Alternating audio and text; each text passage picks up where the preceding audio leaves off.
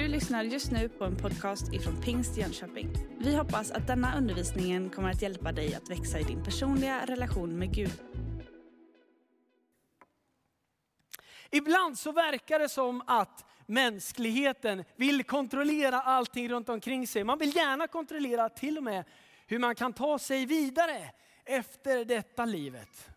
Vad händer sen och så vidare. Alla de där existentiella tankarna som var och varannan människa bär på. Mer eller mindre i olika perioder i livet.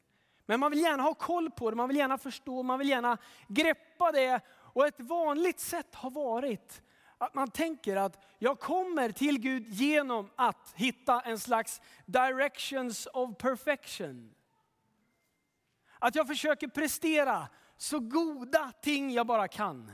Att de goda gärningarna inte ska vara fler än de dåliga gärningarna. Och det gäller att hålla kursen, jag måste vara på rätt sida strecket. Jag måste klara att balansera framåt. Vi tror att våra många goda gärningar skulle ta oss till Gud eller närmare himlen. Medan Bibeln egentligen talar om nästan raka motsatsen. Tvärtom. Att Jesus enda handling på korset är det enda som kan få oss att komma närmare Gud. Jag skulle vilja säga att det här är nog den största och mest utbredda missuppfattningen. Där man tror i Sverige att kristna satsar allt för att hitta någon slags perfektionsresa i livet. Och där det gäller att vara den goda människan. Men Bibeln skickar inte det budskapet. För att komma till himlen handlar det om någonting annat. För att komma närmare Gud så handlar det snarare om äkthet och ärlighet att bekänna sin egen litenhet. Att erkänna att jag inte är perfekt. Att erkänna att jag inte kan ta mig till himlen av egen kraft eller av egna goda gärningar. Det har aldrig fungerat och det kommer aldrig att fungera. Jesus, han kan inspirera oss till att göra goda gärningar. Men allting börjar vid sanningen att Johannes 3 och 16. Ty så älskade Gud världen att han gav den sin enda son. För att de som tror på honom inte ska gå förlorade utan ha evigt liv. Hmm. Det är ologiskt kan man tänka. Det är knappast rättvist. Det är oförtjänt. Men det är precis så den beter sig. Kärleken. Gud har utvalt varje människa. Han har utvalt dig och mig. Han har valt oss för något särskilt. Att välkomna Gud in i mitt hjärta, det är ingenting som kan ske för att någon annan bestämmer det åt mig. En tro på Jesus, alltså om jag ska kalla mig kristen, då handlar det om att jag själv står för en egen tro på Jesus Kristus. Personligen. Någon annan kan aldrig tvinga mig till det. Oavsett hur stor traditionen är kring konfa eller konfirmation i Sverige, så finns det liksom ingen som kan tvinga dig till en tro. Det är ett eget val. Ett helt och hållet eget val. Det här året har vi försökt att inte tvinga på er tro överhuvudtaget, utan snarare berätta om vad det handlar om. Och någonstans längs med den vägen så hoppas vi att du ska få greppa lite mer om vem Gud är. Lite mer om hur kärleksfull Jesus är och hur mycket han älskar dig. För sanningen är den att han har valt dig även om du inte har valt honom. Jesus han har utvalt dig och mig. Du är utvald. Han har valt att se dig och älska dig redan innan du ens pratar med honom. Han har valt att se dig, han har valt att älska dig innan du ens lyssnar på honom. Han har valt att älska mig till och med när jag vänder honom ryggen. Till och med när jag inte är Guds bästa barn. Han har valt att älska dig och mig. Han har valt att inbjuda varje människa att välkomna relationen med Gud. Men det finns aldrig något tvång. Gud beter sig inte så. Han ger av sin kärlek och han välkomnar dig att välkomna honom. Det är det ett konfa-år handlar om. Och det är det livet handlar om. Det är först och främst ett val som jag gör. Kristen tro kan vara känslomässigt engagerande. Det är inte det. Men det är mer än så. Det är först och främst ett val. Att jag bestämmer mig för att jag vill ha med Gud att göra. Men det är ett val som utgår ifrån förståelsen att han har valt att älska mig först. Han har valt att älska mig. Hans kärlek är större än mina misstag. Och när jag börjar förstå det och kunna koppla till Gud i en sån form av någon slags ödmjukhet att bara erkänna, jag klarar inte livet själv Gud. Jag klarar inte att ta mig till något efter detta livet själv Gud, utan jag behöver dig. Jag behöver relationen med dig Jesus. Den som bestämmer sig för att ta emot och börja tro och lita på Gud. Den som väljer att välkomna den där relationen med Jesus. Det säger Bibeln att Bibeln vill hjälpa till att leda och hjälpa. Ge goda råd i uppförsbacke och i nedförsbacke. Och i Jeremia 17 och 8 så kan vi läsa så här.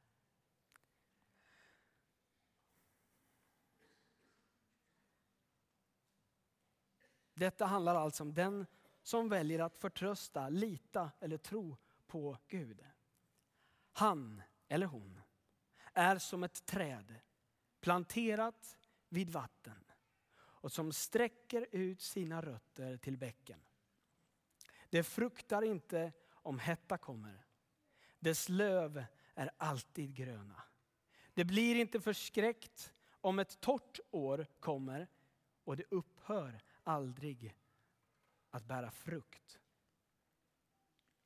Johannes 7 och 38 i Nya Testamentet. Där står det, den som tror på mig, ur hans innersta ska strömmar av levande vatten flyta fram. Han har valt att älska dig.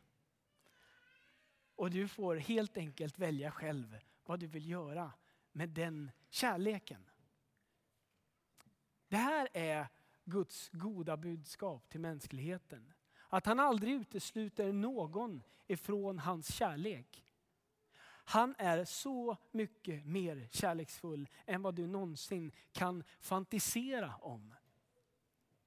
Gud sträcker sig alltid längre än vad du och jag kan tänka och förstå. För hans kärlek har ingen gräns. Han har valt att leda dig. Han vill samtala med dig under livet och han vill ge dig av sin omsorg. Han vill peppa dig och visa dig vägen. Han vill lära dig att klara av motgångar i livet. Och han gör det inte på ett sånt sätt som du vet, peppa peppa och så lycka till nu och så sparka i baken och sen så får vi se hur det går nu då. Utan Jesus och den Guds relation som han menar är till för människa och Gud, det är att han står med dig och mig genom motgångarna. Ibland känns det ju inte så. Det får vi väl erkänna. Ibland så är motgångarna i livet för tuffa för att man ens ska kunna tänka att det finns en Gud. Men Gud han har aldrig lovat det där med att allting ska bli perfekt bara för att man tror på honom eller ens för att han existerar.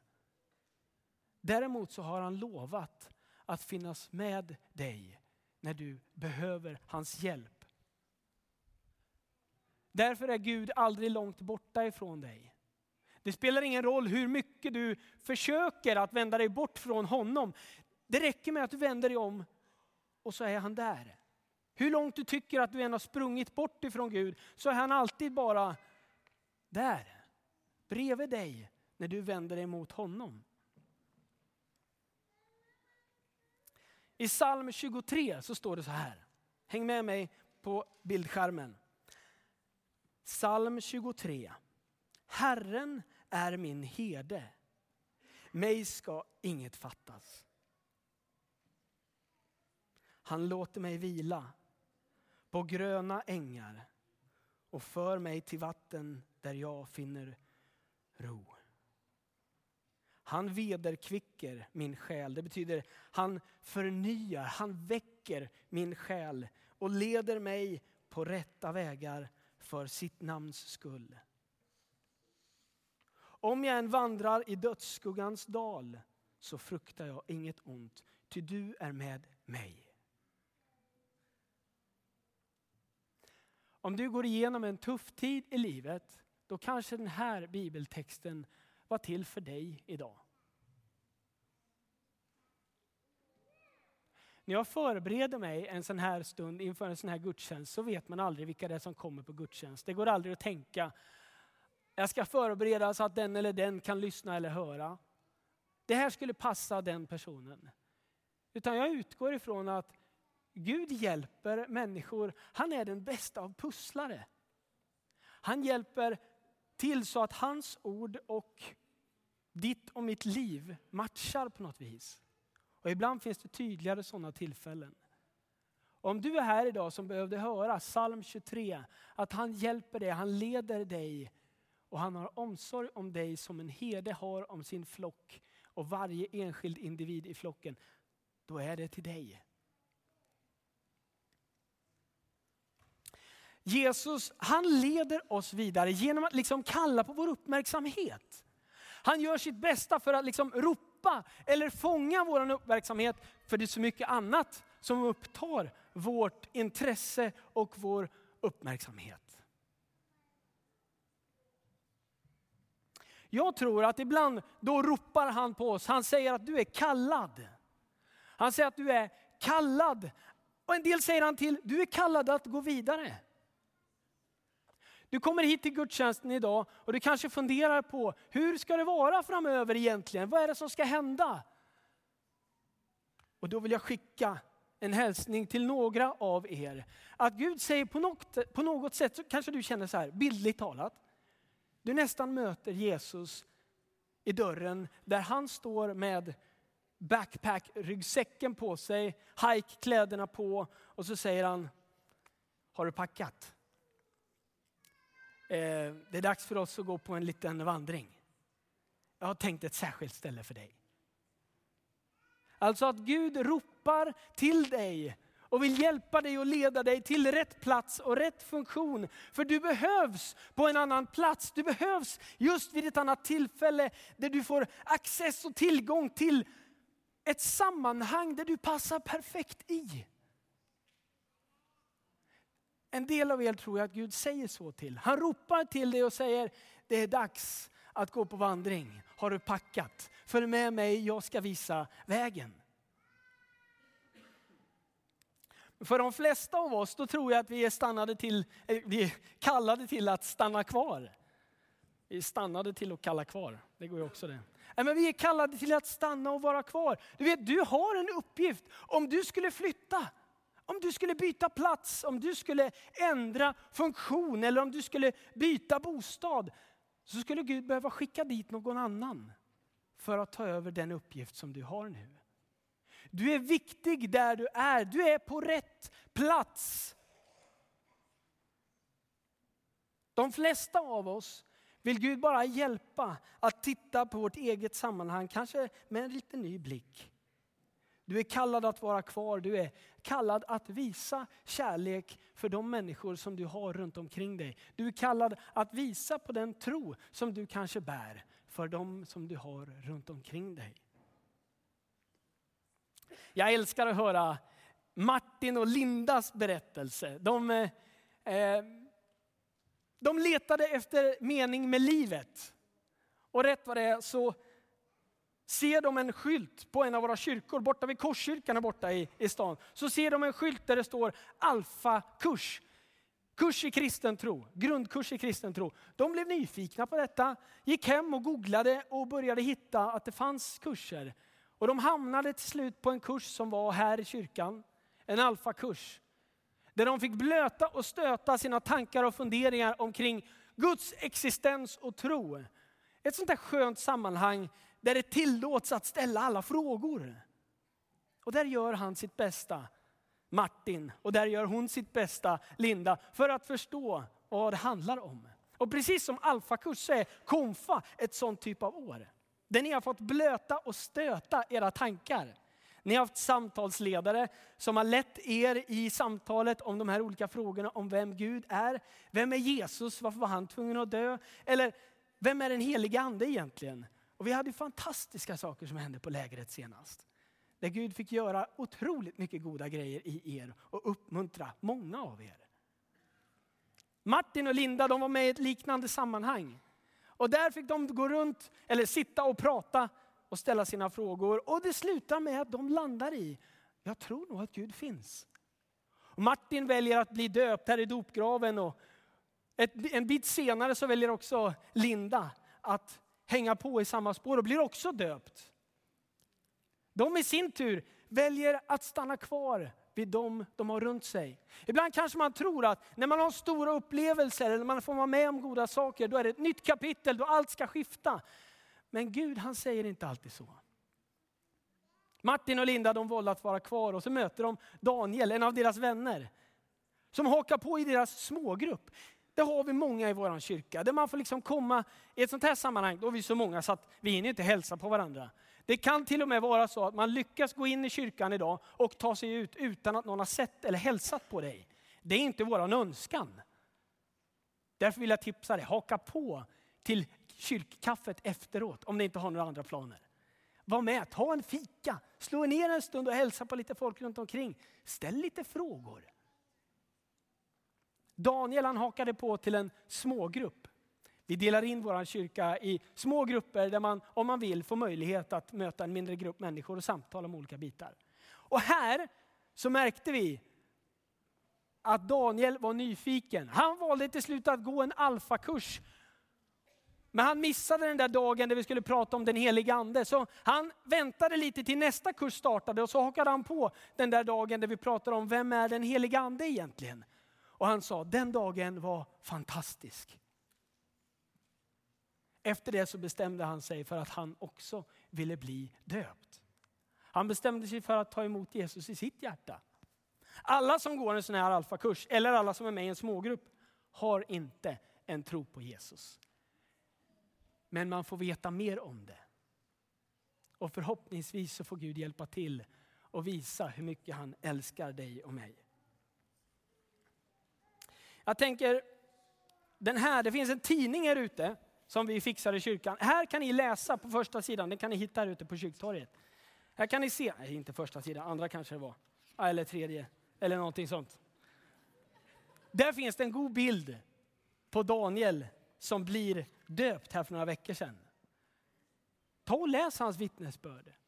Och ta och läs lite grann om andra saker som Gud får göra.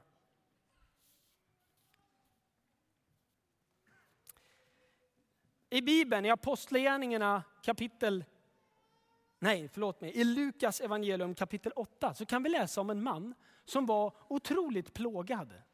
Han var plågad och han, han hade det som Bibeln berättar om mörka, hemska makter som Bibeln beskriver som demoner. Som har påverkat hans inre så pass mycket så att mycket är mörkt. Han kan inte leva ett vanligt liv. Han är åsidosatt från samhället. Han är utstött. Människor runt omkring honom klarar inte av honom.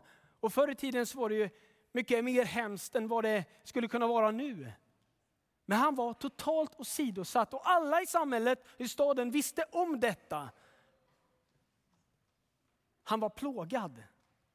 Det syntes till och med på utsidan så kommer Jesus, en vanlig vardag, så kommer Jesus och möter den här mannen. Och Jesus han ser hjärtat i den här mannen. Han ser inte bara det yttre, han ser inte bara hur det ter sig, det som gör att människor tar avstånd, utan Jesus väljer att närma sig med sitt varma hjärta trots allt det som kunde vara sånt som gör att man tar avstånd från den här mannen. Men Jesus väljer att närma sig det finns inga gränser för hans kärlek. Det finns inget som är för mycket för att Jesus ska kunna kliva närmare dig. Han kommer närmare den här mannen och Jesus bestämmer sig för att han ska bli fri. Han ska bli fri från mörkret som har försökt att härja runt i honom och bestämt över hans liv. Så att han är helt åsidosatt från samhälle och familj, åsidosatt och sidotagen. Men Jesus han säger att han ska få vara fri. Och mannen blir fri. Han blir fri. Det är som att han möter, Jesus får möta den riktiga mannen, den vanliga personen igen. Och den här mannen, han är troligtvis, jag tänker mig i alla fall, att han är i extas. Gud har gjort något alldeles fantastiskt i hans liv. Och det är liksom en ny resa som börjar. Det är så mycket skit som har varit bakom, så nu är det dags att ta någonting nytt. Och så sträcker han sig mot det. Och så säger han, Jesus jag vill följa med dig. Jag vill följa med dig och dina lärjungar. Jag vill följa med er på er resa. Och vet du vad Jesus svarar?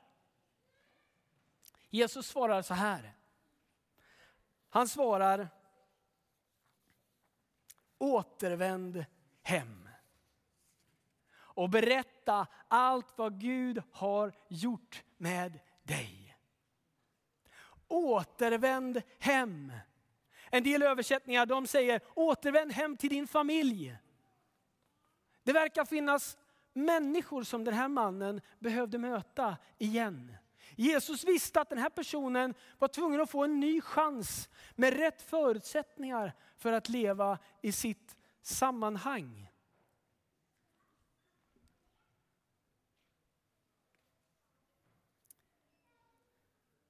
Kanske att Jesus vill hjälpa dig och leda dig på en vandring för att sen vända tillbaka till den plats där du hör hemma.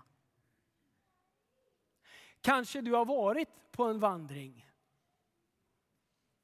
Men det Jesus har börjat att leda dig tillbaka till en plats där du hör hemma.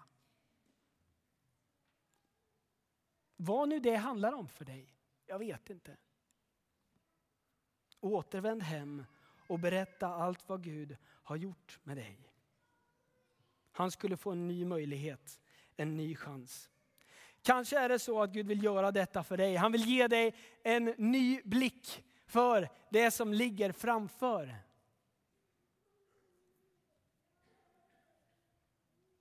Du kanske har sett på din uppgift i livet med plikt. Du gör det för att det är rätt. Det där är ibland en svår balansgång. Ibland behöver man göra saker bara för att det är rätt sak att göra. Men ifall plikten bara blir ett tryck och en press, någonting som kväver istället för ger liv, så tror jag att Jesus vill leda dig att se på en ny, med en ny blick på din uppgift. Han vill hjälpa dig att ta en vandring och komma tillbaka och se, vända och vrida på det lite grann. Alltså det här med att återvända kanske får vara, ska vi vrida och vända på det ordet lite? Det kanske inte bara är att handla, hamna tillbaka på samma plats utan att åter igen vända på den sten eller den uppgift som du alltid brukar sitta på. Det sätt som du brukar alltid hantera motgångar i livet på. Kanske att Gud vill hjälpa dig att åter igen vända på saker och ting i ditt liv för att ge dig ett annat perspektiv. För att ge dig kraft in i att komma tillbaka med ett nytt initiativ. För att ge dig den hjälp och stöd du behöver, den omsorg och den frid i hjärtat som du längtar efter.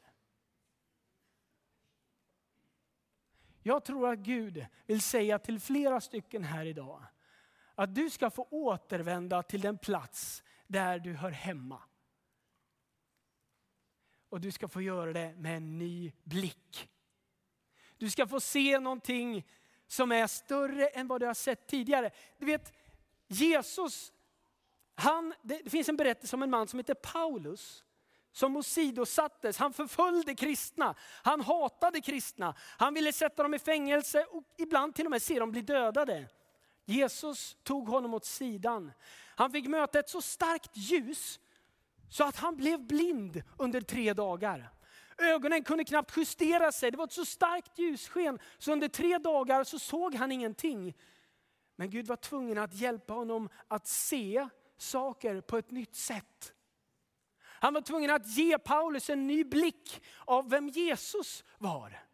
Att Jesus svarade till honom, Paulus, vem är det? Varför förföljer du mig? sa Jesus till Paulus. Och därmed började Paulus vrida och vända på perspektivet. Hans vardag fick omprioriteras. Han började tänka en gång till på den där han hade lärt sig att kristna inte är bra. Rätt vad det är så mötte han kärnan i kristen tro. Han mötte Jesus och därmed började saker och ting förändras, vridas och vändas. Och jag kan bara fundera på vad hände i honom under de där tre dagarna där han inte kunde se, men där Gud lyckades ändra hans perspektiv.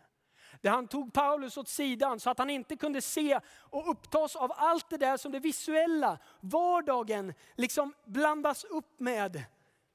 Han blev åsidotagen för tre dagar och där fick Gud möjligheten att ge honom en ny blick på livet och på sin uppgift. Gud tycker inte att du är slut. Han tycker inte att det är kört för dig. Han är din bästa hejaklack. Han vill ge dig nya förutsättningar, han vill ge dig kraften tillbaka. Han vill ge motivationen tillbaka, han vill ge glädjen tillbaka. Jag tror att du ska få vara med och igen få återvända till den plats där du känner du hör hemma. Kanske att Gud till exempel vill återanvända dig. Han kanske vill återvinna dig. Att ta någonting gammalt och göra det till någonting nytt. Att vrida och vända på dina gamla erfarenheter för att ge dig ett nytt perspektiv. Att återvända hem och se nya möjligheter med frid i hjärtat. Jag vill avsluta med tre snabba i den här predikan. Och jag tänker att det finns några saker som du och jag kan ta vara på när vi försöker att justera oss lite grann. Att vända och vrida på vårt sammanhang, perspektiv, våran vardag. Och det första jag skulle vilja skicka med det är tacka från hjärtat. I psalm 103 så står det, lova Herren min själ, minns allt det goda han gör. Inte bara det goda han gjort, utan minns allt det goda han gör. Alltså att få ett nytt perspektiv på att tacka Gud handlar om att ge honom tacksamhet, inte bara för det där extrema som kan hända i livet. Utan för det lilla. Det lilla som hjälper dig att få en ny blick på ditt sammanhang. Tacka Gud för allt det han gör. Ta inte din familj för givet, ta inte din partner för givet. Ta inte de viktiga relationerna för givet, ta inte din arbetsplats för givet. Inte dina klasskompisar eller vänner, inte din släkt och familj. Även om det är groll och skroll ibland, att man inte liksom klickar. Ta inte varandra för givet. Börja tacka Gud för vad du har. Börja tacka Gud för allt han gör. Minns allt han gör. Det nästa är tillbe från hjärtat. Tillbe från hjärtat. Och jag tänker att vi ska eh, be lovsångsteamet att komma fram nu samtidigt. Tillbedjan som vi gör här i kyrkan ofta, det är ju ett sätt att tillbe. Där vi tillsammans spelar och sjunger till Guds ära. Men tillbedjan, lovsånger som vi sjunger till Gud, att be till, att lyfta upp hans namn över alla andra namn. Det är någonting som är bredare. Det är någonting som är större. Det är någonting som inte bara får plats i en kyrka, utan det kan få plats i ditt liv. I din vardag. Jag tycker om beskrivningen av ett vackert sätt att andas ut. Du vet, varje andetag som du tar, det har du ju fått. Det är sånt som har landat i dig, det är sånt som du har fått. Det är ingenting som jag kan ta för givet, men det finns där. Och att lovsjunga Gud, att tillbe honom, att tacka honom, det är ett vackert sätt att andas ut. Att ge tillbaka något av det andetag som du har fått. Jag tror också att vägen till glädje genom motgångar finns en stor nyckel i att tacka och tillbe Gud. Det sista som jag vill skicka med, det är ta dig till tystnaden. Som Paulus gjorde. Ta dig till tystnaden.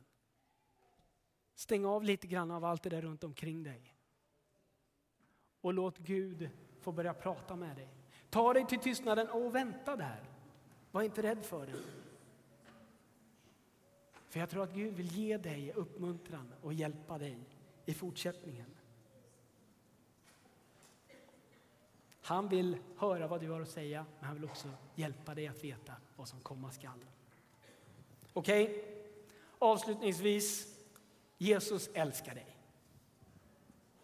Han har gett sitt liv på dig. Hans enda goda handling på korset, det är frälsningsmomentet. Det han säger att du får vara du. Det enda sättet att ta emot Jesus i hjärtat och börja den relationen, det är att ta emot tro i sitt hjärta. Right? Han vill leda dig till frid i hjärtat. Han vill ge dig kraft. En del av er kallar han att gå. Andra kallar han att stanna kvar. En del av er kallar han att återvända. Han ropar på dig. Det är dags att återvända med ett nytt perspektiv. Kanske är det så att den här stunden har fått betyda någonting sånt för dig. Där Gud vrider och vänder på ditt perspektiv.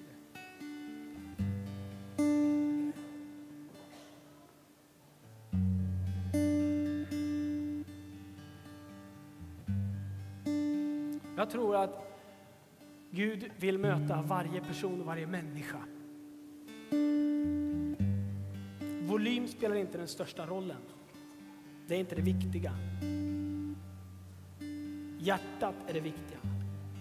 Tacka Gud från hjärtat. Tillbe Gud från hjärtat. Du har just lyssnat på en podcast ifrån Pingst Jönköping.